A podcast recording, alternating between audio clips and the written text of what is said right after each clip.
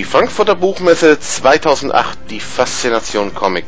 Wir berichten live in Bild, Text, Ton und Video von dieser Leitmesse, die in diesem Jahr ihr 60. Jubiläum feiert. Of Mile High Comics from Denver, Colorado. And uh, I'm here to try and provide everyone with some insights about what's happening with the comics market in the United States. To give you a little bit of background, um, I'm the largest comics retailer in America, and I have been for the last 25 years. Um, I currently have um, three stores and five warehouses in the USA.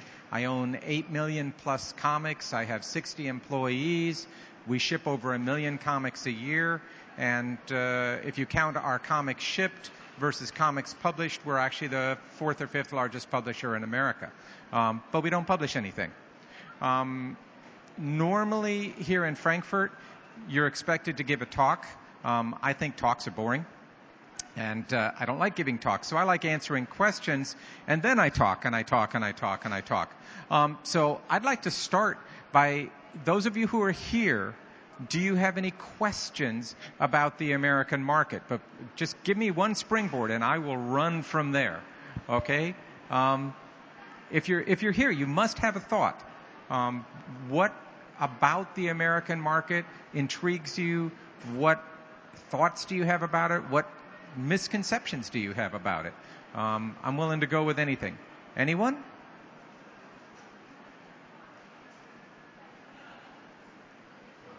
Eine Frage. Bitte.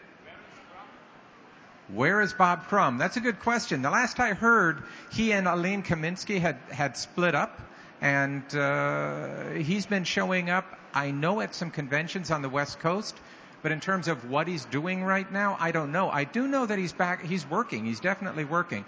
Um, and I can tell you that his artwork is escalating in price very, very rapidly. Um, the early editions of Zap are finally starting to gain some value, uh, especially the first two, um, which were printed by Charles Plymell and Don Donahue. Um, those are the underground market in the United States is starting to revive a great deal. But where Bob Crumb is right now specifically, eh, who knows? I don't know if Bob knows where he is. So, sure. Another question? Yes. Oh boy. You know, that's one of the biggest problems with America is that the market in America for young talent is extremely fragmented. Um, I would say that if you want to see who the best artists and writers are right now of the new generation, um, you should take a look, um, go on the internet and look for the Harvey Awards. Um, those are named after Harvey Kurtzman, and they were recently given out at the at the uh, Baltimore Comic Book Convention. And the Harvey Awards are for the best new and upcoming creators in small press. Um, also, you can take a look at the Eisner Awards. The Eisners are given out at San Diego. And the Eisners are generally for people who have moved from the first level to the second level. Um, a lot of times they're working within um, DC, but oftentimes for Vertigo as a case in point, or they're working for Dark Horse. Um, but that would be my recommendation. Look for whoever won an Eisner this year. That's voted on by comics creators and comics fans. Harveys are voted on, I believe, just by creators. Okay, those are those are where you can find those resources. Okay. Um, if you want to know what my favorite comic being published right now is, um, it's Fables by Bill Willingham, uh, published by DC through the Vertigo imprint. Um, Fables is an incredibly great story which merges fairy tale characters together into a single mythos and then pits that mythos against um, an alternate universe which is dominated by fairy tale characters of intense cruelty. So Fables is a wonderful, wonderful story. First book starts a little slow. By the second book, it's fantastic. Um, how did the recent uh, movie adaptations of superhero comic books influence the market? Oh, they just kicked our ass. Oh, uh, I, the month of July for me, I lost $100,000 because of those damn movies. I, I was so angry. Um, the problem is, is that there's only a, a, a person who's a comic book fan only has a certain amount of disposable income. And a lot of comics fans, um, they don't have really good paying jobs. So as a consequence, if they go to five superhero films in the month of July, sometimes like for Dark Knight, a lot of people went twice. For Iron Man, a lot of people went twice or three times. It took all my money. I ended up starving. I I so far this year, we've had a really good year in the American comics business. But the month of July, when all of those films came out, was terrible. Um, now, August picked up, and September, when the rest of the American economy went way downhill, our comic sales were up 20%. So it could be that the films helped in the longer term, but the immediacy right during the month of July, five weeks in a row of having a major comic film break, was terrible. It was just, just awful. So, next. I'm easy. I can answer almost any question, or at least I have an opinion on it. Well, let me give you a little bit of an overview. Um, the American comics market right now is, on the one hand, very robust because we have a lot of new creators who are putting out a great deal of material, which is some of the best comics material that's ever been published in America. On the downside, American comics distribution is having huge problems because there are nowhere near as many outlets where you can buy comics anymore. As a result, print runs on American comics are actually oftentimes quite a bit lower than what they have been in the past. An American comic book that would have sold 100,000 copies 10 years ago is now selling 40,000 copies. So the market in many regards for American comics has diminished because we simply do not have the number of retail outlets that we once did. Unlike Europe, where you can buy comics at all manner of newsstands, in America, newsstands for all intents and purposes are now gone. Um, in many regards, newspapers in America are almost gone. Uh, first of all, very few people read, and second of all, you can get your newspaper now on the internet, and everyone's reading their newspapers for free. Um, so there's no particular reason to uh, to buy newspapers, which is a bit of a problem because newspapers are where people used to read comic strips. And comic strips would oftentimes lead to them reading some types of comic collections, which would then lead them into reading a graphic novel. Um, we're having a real problem because um, we don't have newsstands as much in America anymore. On the flip side, we are seeing more comics distribution through traditional bookstores, but traditional bookstores in America are also failing right now. Um, Amazon.com has taken away a huge amount of the bookstore trade, so even the large bookstore chains are suffering, such as Barnes and Noble. Um, Barnes and Noble just put itself up for sale, and if it doesn't sell, it might go into liquidation. Um, so we're the American book trade, the American comics trade. Um, we're having some very, very serious problems. Um, another perspective, though, is that back issues in America are selling extremely well. So while new comics are not selling as well as they once did, back issues now are more than double the sales of new comics, both in terms of units and in terms of dollars. So we have this incredibly vibrant and dynamic back issue business, a lot of which is going through eBay. And yet, the new comics business itself, just looking at the raw numbers, um, sales are not that good. My particular area of expertise is back issues, and I can tell you that we're seeing more and more fans who want to buy older American comics.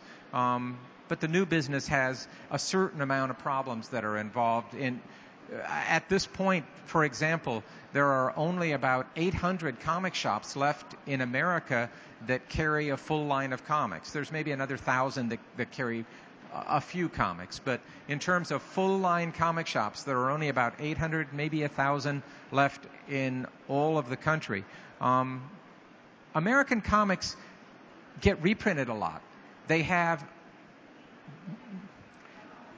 the American perspective on life tends to be very dynamic and tends to be very exciting. And as a result, um, we find that licensing American comics is relatively easy and they get reprinted all over the world. And yet within our home market, um, we are suffering from a lot of problems from uh, distribution and uh, then also from the fact that so many Americans no longer read.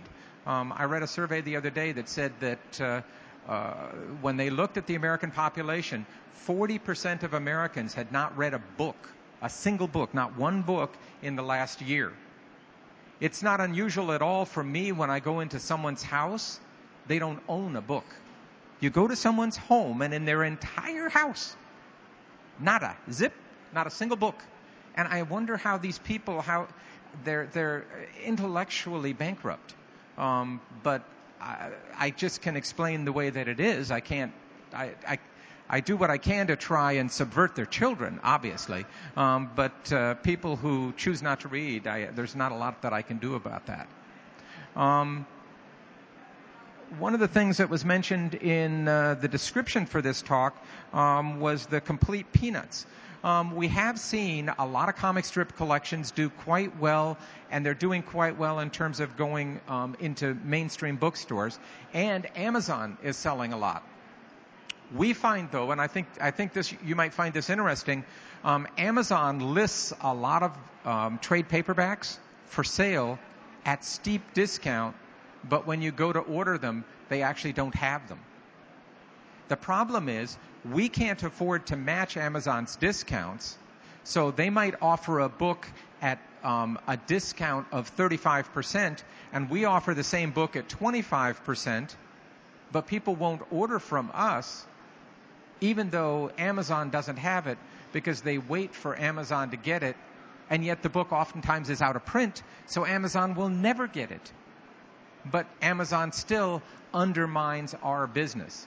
And uh, so there are some interesting aspects. Um, I think here in Europe, that to this point, the internet has not had as much of an impact because books here cannot be sold a, at a discount until they're a certain age. Whereas in America, the minute that books are published, they're steeply discounted. Oftentimes, the most popular books in America are sold at 40% off the day that they're released. So the New York Times bestseller books are selling at 40% off instantly. That greatly benefits Amazon, which can do very large shipments and very large purchases and can get large economies of scale. But it is greatly to the detriment of newsstands and small shops. And that's the reason why we're having such a problem with distribution.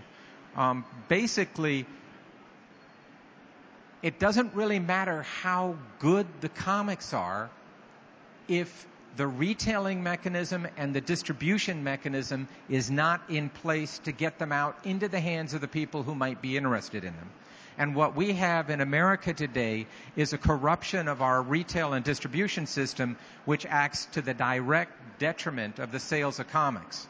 On the panel yesterday, it was extremely humbling for me because I found that today, American comics are selling approximately $1 billion a year. Of that, about 250 million, one fourth, ein Viertel, is new comics, and 75% is back issues or ancillary products like statues or toys. But even at that point, when you think in terms of the American market being $1 billion, Japanese manga went down in sales last year and it's still $4.8 billion. That's very humbling when you realize that the American market, where we think of uh, Superman and Spider-Man and these very iconic characters as coming from, and yet our market, relative to the market of comics markets in the rest of the world, is actually quite small, particularly as a percentage of population. So why are American comics still going? Because they can make movies out of them. One major publisher who I can't mention by name confided in me that he was only able to keep his company going because he was able to convince the corporate people above him to no longer treat comics as a profit and loss center. All of the money that they put into comics now is considered research and development with the hope that the comics that they publish, if they publish a hundred different titles, that one of them will turn into a major film, and that's where the profit comes from. That's where the money comes from. On the print runs alone, most American comics today would not even be viable because the print runs are, are so small. For an individual state in the United States, it is not uncommon for a comic to sell 500 or 600 copies. Um, if you're looking at some of the lower line DC or Marvel comics, they sell 30,000 for the whole country, and that includes exports to Europe. 30,000 in 50 states, that's 600 copies. That's almost nothing. But one Dark Knight movie or one Spider-Man movie can pay the expenses of the entire publishing company many times over. I'll tell you a funny story. Steven Spielberg has a company called DreamWorks. Unbeknownst to me, I was involved in a scam to fool Steven Spielberg. A gentleman that I know who publishes comics got in contact with me and he asked me if I would buy 2,000 copies of a graphic novel from him. No one had ever heard of this graphic novel. It was by an artist no one had ever heard of, a writer no one had ever heard of. It was something I would normally have ordered five copies of, maybe. He said, order 2,000. I said, I'm not crazy. I'm not going to order 2,000. He said, look, he said, your wholesale cost on this is going to be uh, 4.95 a copy. I said, okay. He said, for every one you order, we'll send you a check for 5.95. So you'll make a dollar per book profit, and you get to keep the books. I said, well, now where does this make any sense? Why would, why would you give me a dollar more than I'm getting from the distributor? He said, just do it. I said, okay, 2000. And so I, I, I ordered 2000 from the distributor. I paid the distributor $10,000. He sent me a check for $12,000. Easy money. I was trying to figure out why in the hell did he do that? Why would he do that? And the answer was he was trying to sell the film rights to DreamWorks. He was trying to sell an option to them, and he wanted to show that this trade paperback, this graphic novel, was a success. And he got me and five other guys to order 2,000 copies each. So it went up, and I think it was in Diamonds like number two or number three for that month as a new release. He took that to Spielberg, and he did it. He, he, he sold the rights to Spielberg because when they were um, selling DreamWorks recently, um, the, it was in their listing of properties, and there was that graphic novel, and I was just amazed. What a scam! But the numbers are so small these days that you can affect the process that way. When a top-selling graphic novel is only 10,000 copies in the USA, and you're willing to pay a $10,000 bribe, effectively, to get five retailers to, to buy in on a, on a book, you can manipulate the numbers to make it appear that, that you have um, a great and exciting new property. Again, I'll ask for questions from anybody who'd like to ask a question because I can go on about any subject on USA Publishing. I've, I've been selling comics for 40 years, um, so I know where a lot of the dirt is buried. Yeah.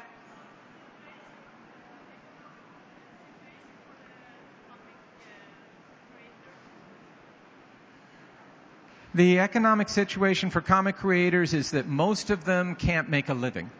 Um, there are a few working for the large publishers that do quite well, um, but not as well as they used to. I can still remember when Chris Claremont was um, writing the X-Men um, back in the mid 1980s, and um, the regular series of X-Men was making enough money that they paid Claremont a million dollars a year um, between the um, initial payment for his story and then his royalties for reprinting the stories as trade paperbacks.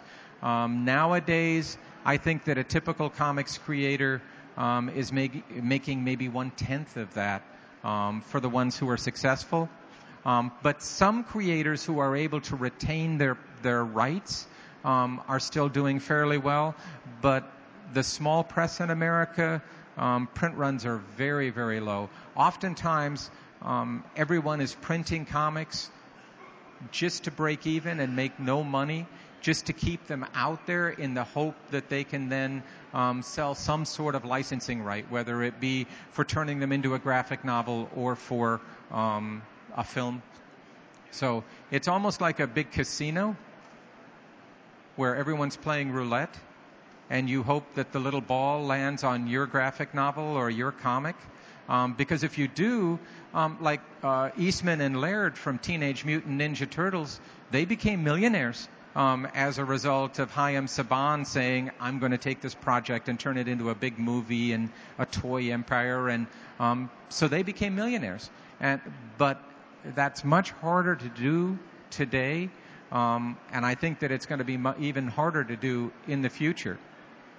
But that having been said, um, I started my first store in 1974, and at that time, the, sales in the comic book industry were going like this for new comics because all the distribution, uh, the, all the newsstands in those days were going away.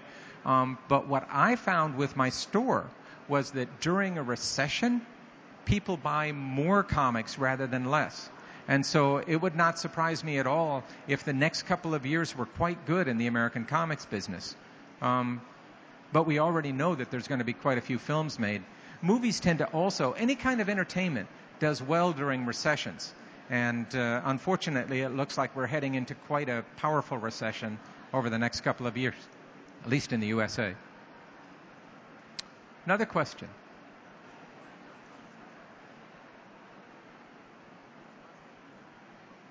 Okay, I can give you a report on a couple of conventions. How many of you have ever attended a convention in the USA? Okay, did you have a good time? San Diego, and you went to San Diego. Oh, New York. Okay. Um, if any of you would like to see a fantastic American convention, um, in February, I think it's on February 5th, the New York show um, will be happening again. And this year, the New York show had more than 50,000 people. And this year, they got the logistics right. Um, this is the fourth year for the New York show. And in year one, they had a hall that was too small, and they had almost riots in the street as a result. Um, they had to call in the state police to handle the crowds. Um, people who had purchased tickets in advance were not allowed to come in the building because they oversold the building. And the fire, the, the fire uh, uh, department said the building is too full, no one else can come in. But um, this year I went to New York and it was perfect. They had 50, 60,000 people, great exhibits, lots of room, um, and the hotels are expensive, but from uh, Germany to New York, the airfare is cheap, um, at least relatively spoken. So if you want to see a great American convention, um, New York is a great show to go to. If you want to see a bad American convention, you can go to San Diego. Um, now, San Diego is the largest American comic convention. It has um, sold out last year. It had 115,000 people who came to it. Um, but the, tr- the reason why I say it's a bad comic convention is because it's over 50% film.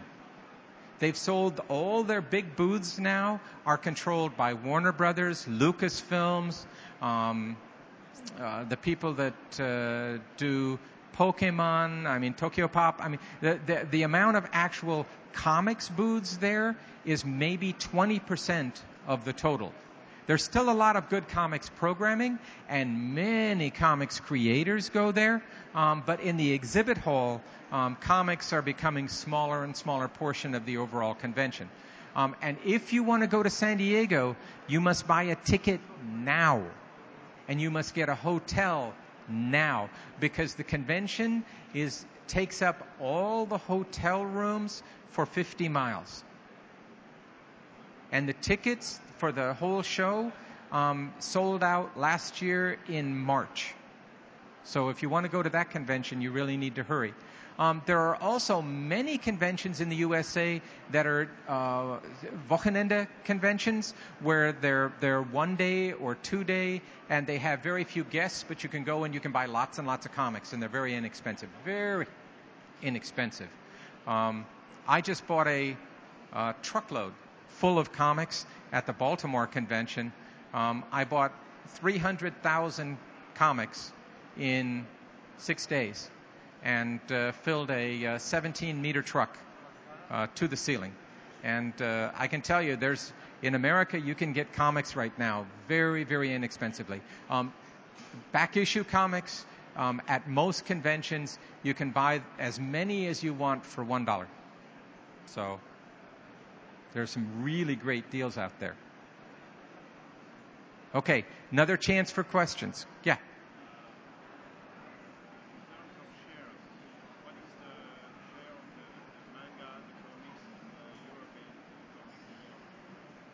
Okay, the question is what is the share, the market share in the United States of European comics, manga, and um, American derived comics, primarily superhero comics? That's a really good question because we don't get the numbers. And the reason I say that is because um, so much of the manga is sold through bookstores. Um, manga in the comic shops is very small. It is perhaps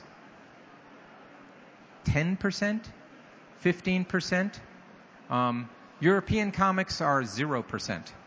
Um, in America, European comics are oftentimes considered very slow paced, and American readers won't read them. Um, they are far too much story driven and character driven, and not enough action.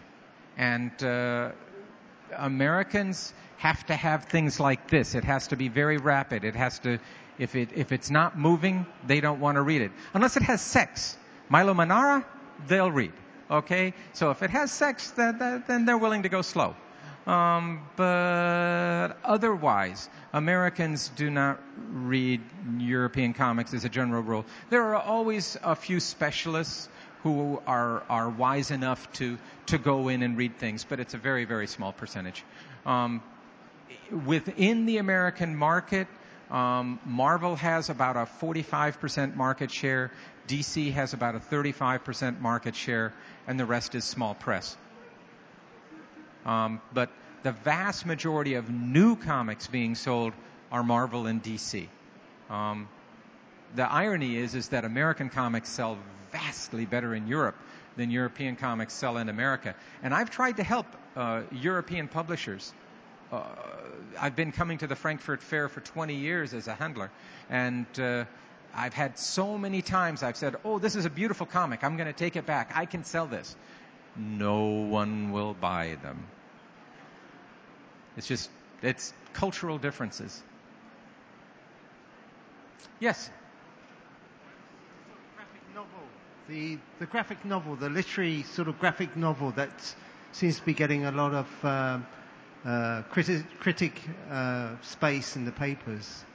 So that the graphic novel as a an actual you know uh, product. Yes. So somebody who writes this story like blankets or something like that. Yes. How do you see that going in the states?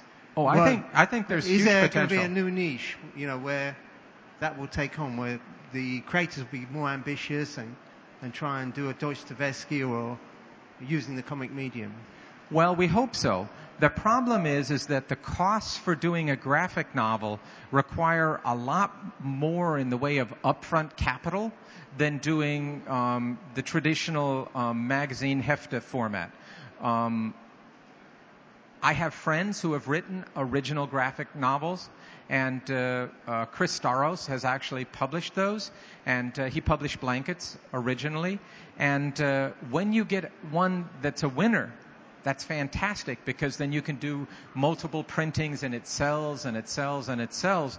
But the problem is, is that if you have one that does not strike a chord with the readership, you print 10,000 because that's your minimum print run, and you might sell 1,000, and then the rest of them are a loss.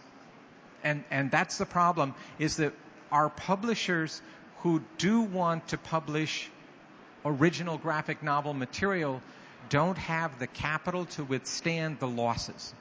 And uh, it right now there's maybe one winner for every 20 original graphic novel series that's published. That's why they try to publish them first as serials uh, in, in the magazine format, and then if the serial is successful or breaks even, then any money that they make from the graphic novel is pure profit because they've already paid all their production and setup charges. They have all their film um, directly from um, having already done the serializations. So that's what, you know, in effect, that's what DC does. Um, when you're reading most Vertigo stories, Vertigo stories are chapters of a graphic novel.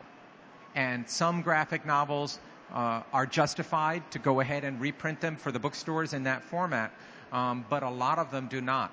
And ironically, that's where I make most of my money. Um, when a story is published that doesn't reach the popularity to be turned into a graphic novel or a trade paperback, um, those are the ones that people have to come to me to get because I carry the backlist. And so that's the niche that I that I fill. So, but we do want to see a lot more original graphic novels. I mean, ever since Maus came out and and uh, uh, you know won the Pulitzer Prize and and uh, is now one of the most it's it's Maus is used in a lot of schools in America now uh, as a part of their English programs of their uh, in high schools um, for uh, literature, and uh, so the graphic novel format has tremendous potential. But for it to work, publishers have to have money. If if the publishers are all small and weak, they can't afford to take the risks.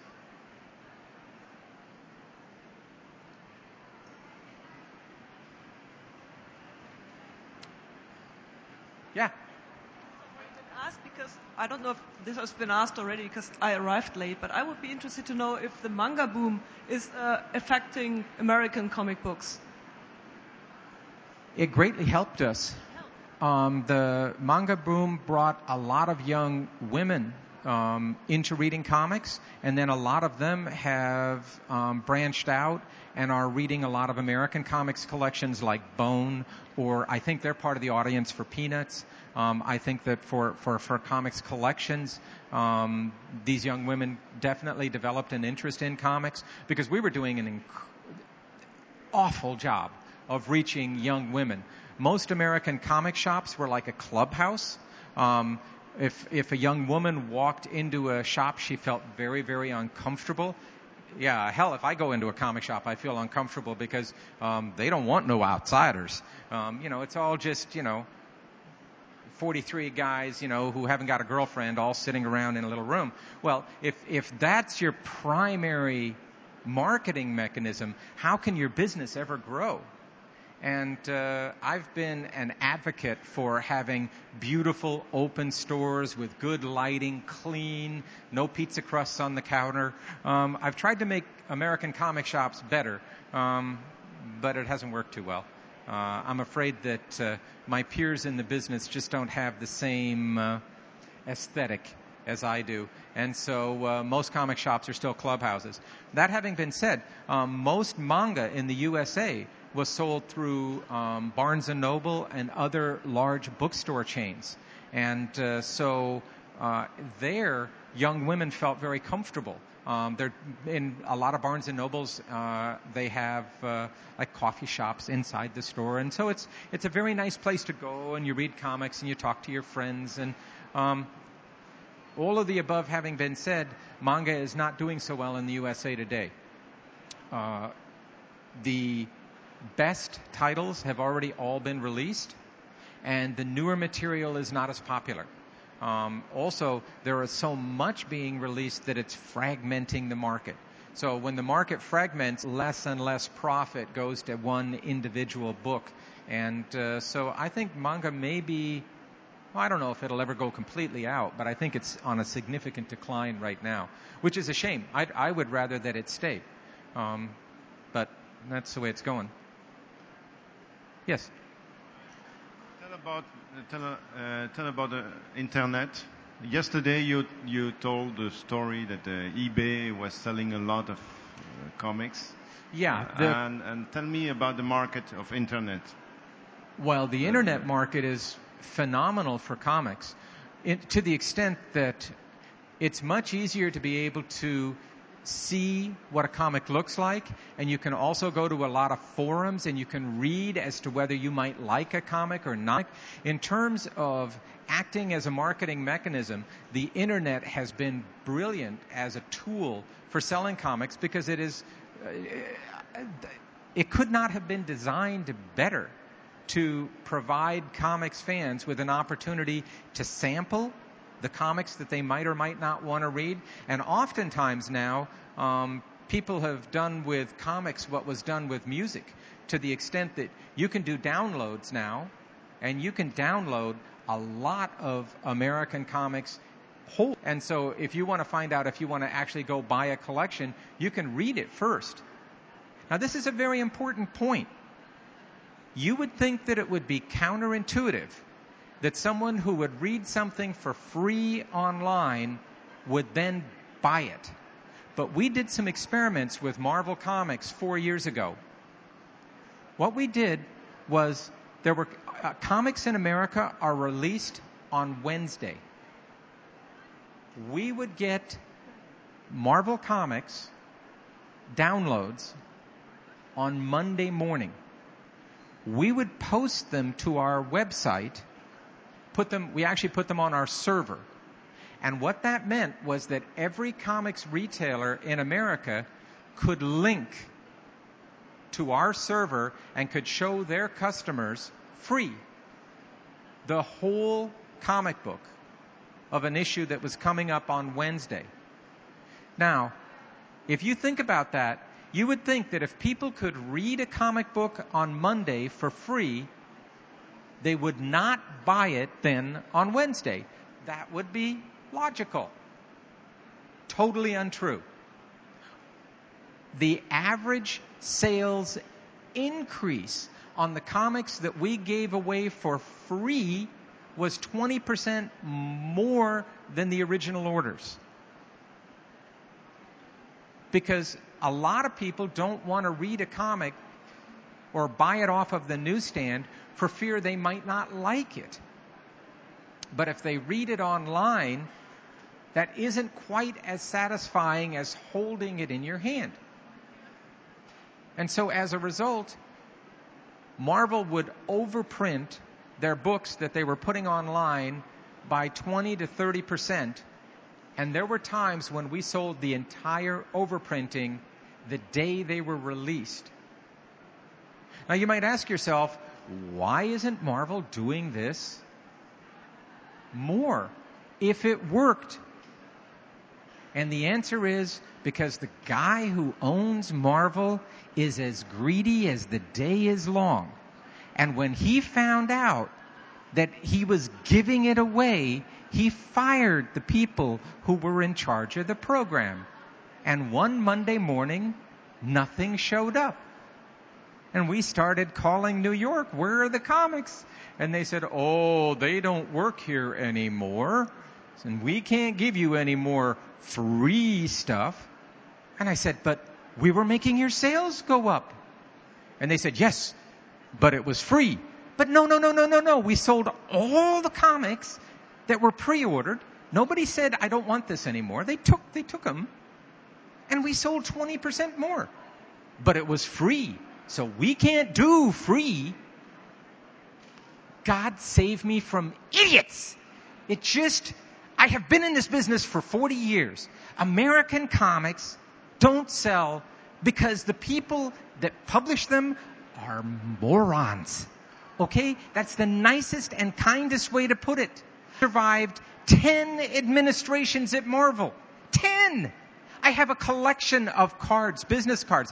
I collect business cards from Marvel presidents and vice presidents because there have been so many. And some of them are really, really rare because they were only there six weeks.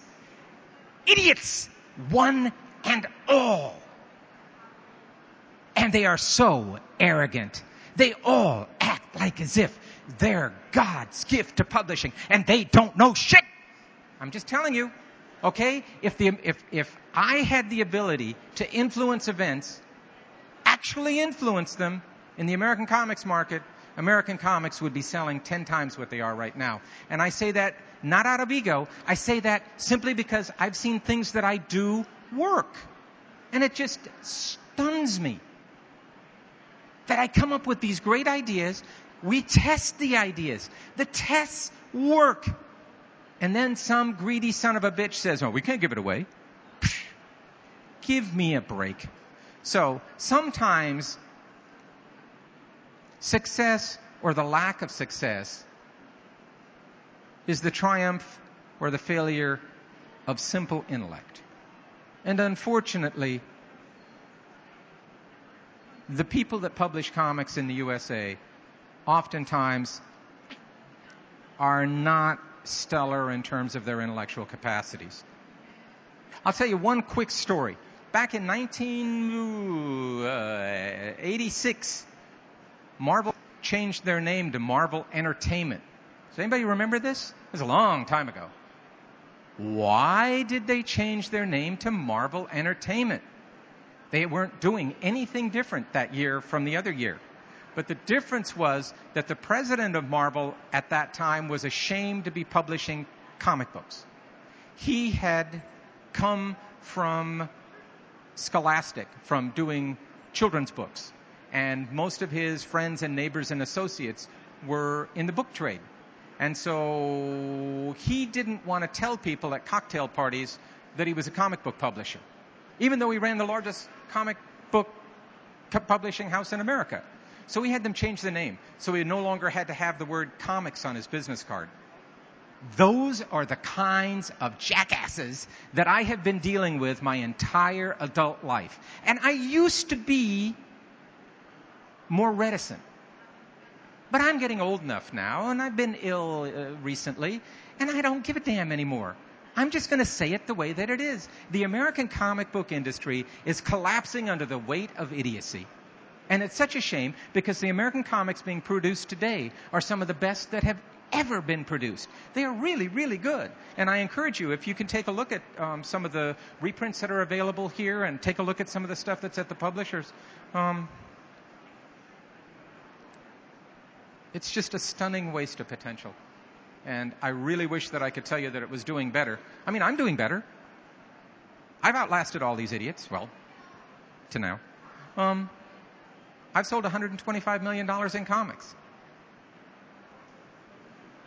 And just to give you kind of a sense of perspective, think about maybe there's more here in Europe. Certainly it's not true in the US. Um, I've been the largest seller of comics in the USA since 1981. That's 27 years. Um, now, it's not a big niche, it's a little niche, but it's my niche. Think for a moment how many companies have managed to survive being number one in a niche, any niche, for 27 years. I've stayed number one despite the fact that I've had, at times, 10,000 competitors who wanted to put me out of business because they all wanted to be number one, duh. And the thing is, can I get a word in edgewise with these guys? Psst. So, um, I wish I could tell you more positive things. Maybe, this is my one bit of hope maybe if the whole thing falls apart, then maybe they'll finally listen to me. It seems that they, they listen to me when they really have problems. Um, it's just that, you know, when they get the slightest bit of success, then I'm back out the back door again. A couple years ago? Oh yeah, Marvel went bankrupt. Yeah. Oh, that was one of the changes of administration. I actually was involved with a group that tried to buy Marvel. Um, I was with Jim Shooter, and uh, we had uh, $200 million in money that was pledged to us um, by a banking group. Um, they wanted to make an investment, and uh, I was going to be the head of marketing at Marvel. Um, and when I found out that uh, what I had to do to do that, I was delighted when our uh, group was outbid. Um, but see, the difference is, is that we weren't willing to lie, cheat, or steal. I'm serious. I'm, I'm not joking. Okay? The reason we lost was because we were not willing to lie. We had $200 million cash. The people that beat us out pledged $450 million in notes. In they, they just wrote a, on a piece of paper, I will give you $450 million. They never did. That was stupid. The only reason the deal went down was because the people that were doing the sale when Marvel was bankrupt, that was Chase Manhattan Bank. And the person who was in charge of the sale could go to her boss and said, look, I got 450 million. It was a note. It was eventually redeemed for about 180. Our bid in cash was actually higher than their bid in a note that they had never actually intended to pay on. But that's the way that it works. And it's that corrupting influence. Um, and in many regards, if you're reading the newspaper today and you're seeing the problems with um, the big bankers like Lehman Brothers and Bear Stearns and so on that went broke, same thing. These notes are all crap. Um, but notes look better than cash if you're looking at them on a quarterly basis. But if you're looking at them over five years and they don't pay, what good are they? Nobody ever pays on the note. But anyway, yeah, we were we were looking to buy Marvel at that one time. But Marvel, um, that was in '98. Marvel had three different presidents in 12 months in '98. Um, one of whom knew absolutely nothing about comics. Um, he was a good friend of mine, um, but he couldn't tell a comic book from a brick. Um, I still have a little time, and I got a lot of opinions. Um, so. you didn't talk about eBay. Yeah, you said an interesting anecdote yesterday about eBay. Okay. Yeah. eBay um, is generating right now, and, and I got to give you the background here. At the New York Comic Convention, I was approached by two gentlemen, and they said, "We want to do a comic book price guide, and we want to buy all of your reported sales data." because they wanted to be able to um, charge people for going online and seeing what real prices were and, and uh, on American comic books. And uh, they told me that they had already purchased from eBay their sales data from the previous year so they could tell what comic books had sold for on eBay. And they told me that eBay last year sold $400 million in the American comics category. And that number really shocked me because American comics are only selling about 250 million.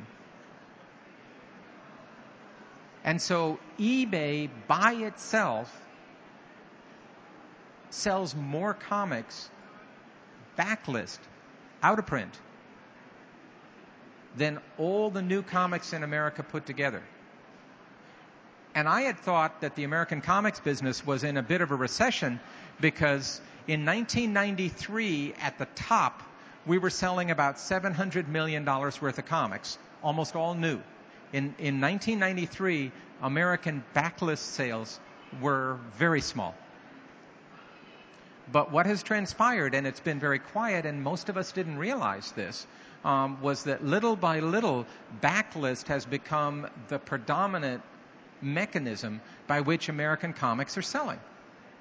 And so it's almost the tail wagging the dog, to use an, an American expression.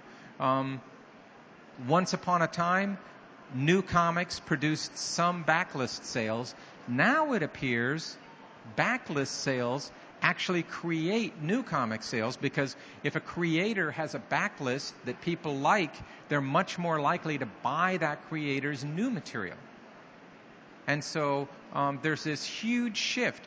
I am estimating that the American comics market right now is at a billion, with 75% of that being backlist. That's to me, that's an astonishing number. That's never existed before in the past. To give you a basis of comparison, when we were at 700 million in 1993, backlist might have been 100 million. So backlist was 18% of new comics in 1993, and it's 300% of new comics today.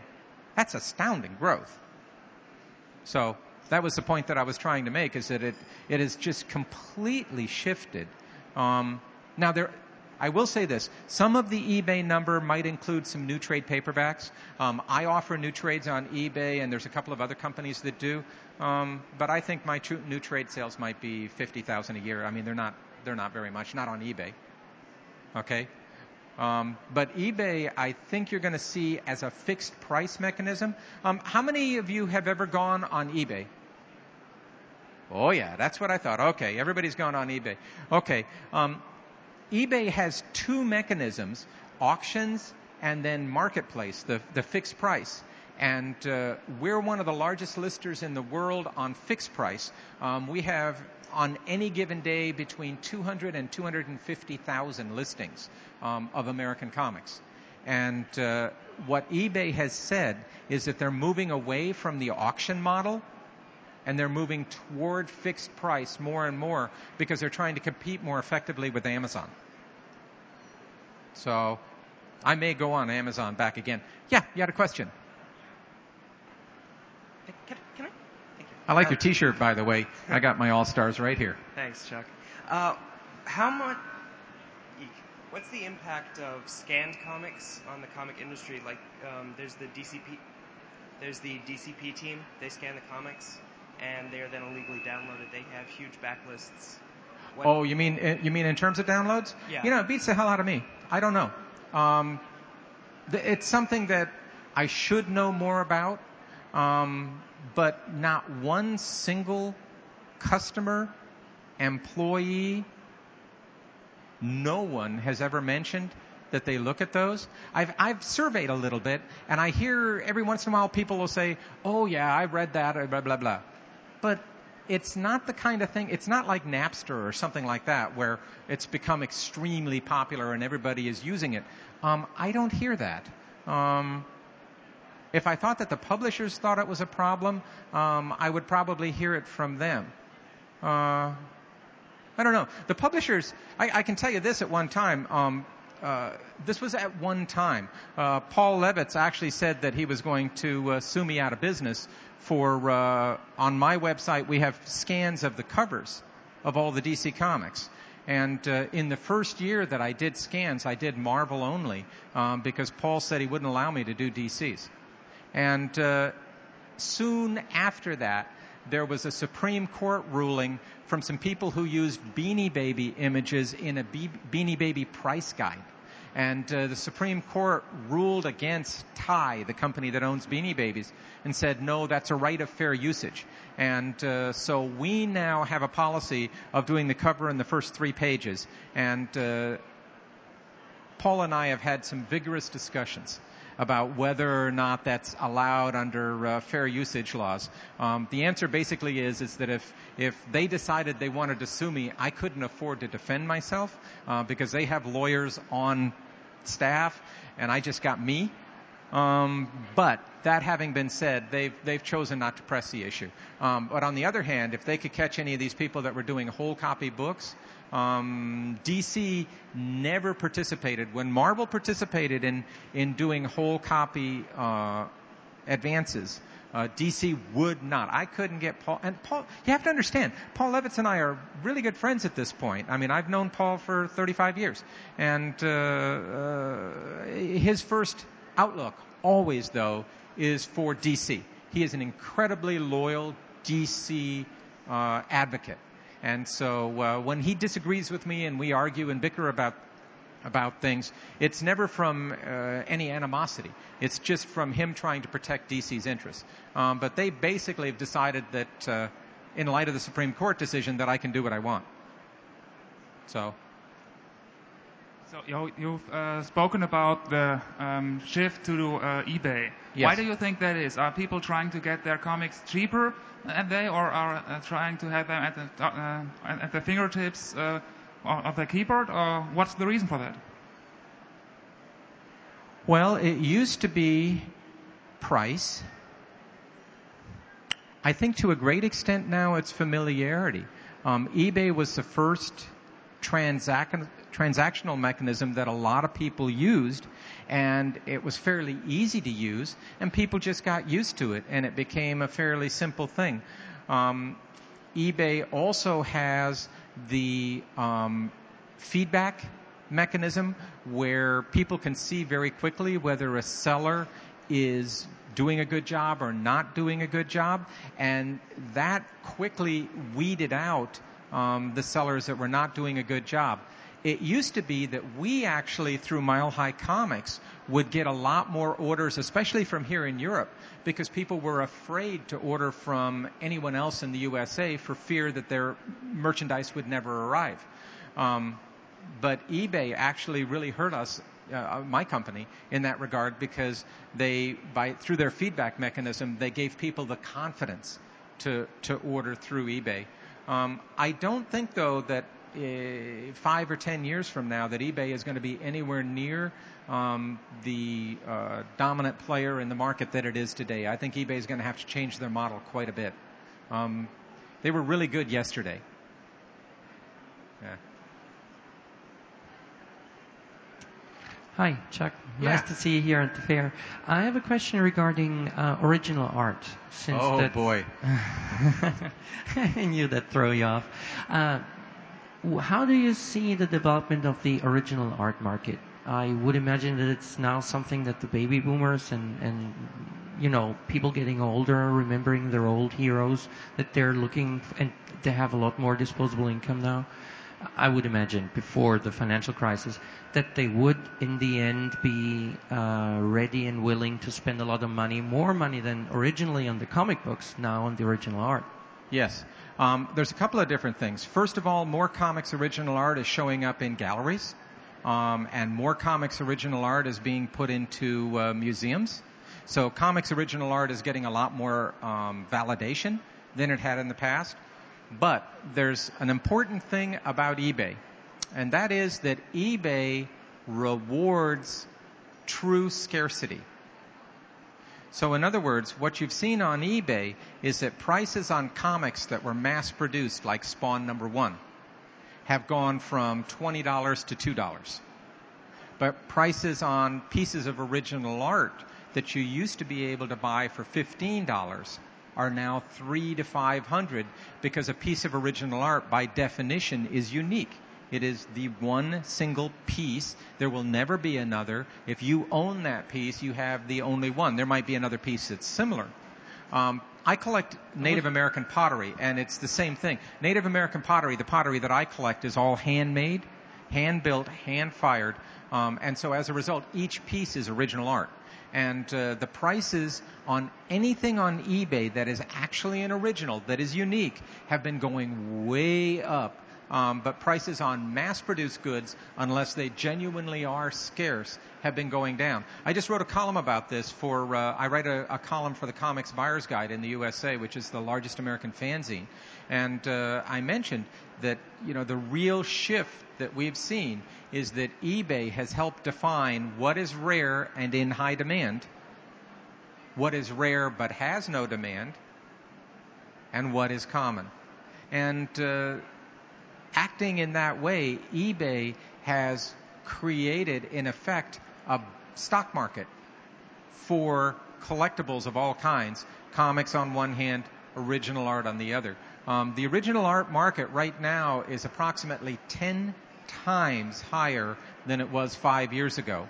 And uh, that has caused some comics to suffer because the creators, um, particularly image comics, as a case in point, image tends to be a linked series of splash pages because the uh, the artists make more money selling the original art than they do from printing the comic. So instead of having numerous panels on a single page, an image comic oftentimes will be a series of very large images, large character images, or large splash pages because they're creating the comic book itself with the intention of selling the art rather than creating the art with the intention of selling the comic. So in that way, it's actually bastardizing the entire process. Uh, what about derivatives like uh, lunchboxes or collectibles, small? I don't know enough about those. I know that the market on them has been very popular and that they've been doing well, um, especially the ones that really are rare. But but again, eBay rewards. Uh, uh, it, there has to be a a supply demand conjunction to where something has to be both rare and desirable. If it's rare but not desirable, it brings no money. If it's rare and it has huge demand, it brings huge money. That's why uh, a copy of Amazing Fantasy 15, the first Spider-Man comic, just sold for $130,000 and it wasn't even in top grade. Top grade would be a 10.0. Um, it was only a 9.6. Now 9.6 is very, very, very beautiful, um, but a 9.6 Amazing Fantasy 15 sold for 130,000. A 9.4, which is slightly under that, um, sold for 120,000 dollars. Um, Spider-Man original art pages are going now. The uh, the Ditko pages are going for over a hundred thousand each. A Wally Wood page from EC Comics, from uh, one of the science fiction stories, uh, just sold for. Gosh, I don't want to exaggerate. I think it was three hundred thousand dollars, which is the highest ever brought for a single piece of comics original art. I mean, three hundred thousand dollars. That's huge. That's a lot of money. Okay, I've got three minutes. One more question. Don't be shy. If you've got one more question, you can you can still slide it in. All right, I'm going to wrap it up. Thank you very much. If any of you want to meet with me afterwards, I'm going to be around a little while. I'll be here all day on Saturday, and uh, as you can probably tell, I'm really long on opinion. So I got I, I can I can tell you a lot of things. Okay, thanks. Appreciate it.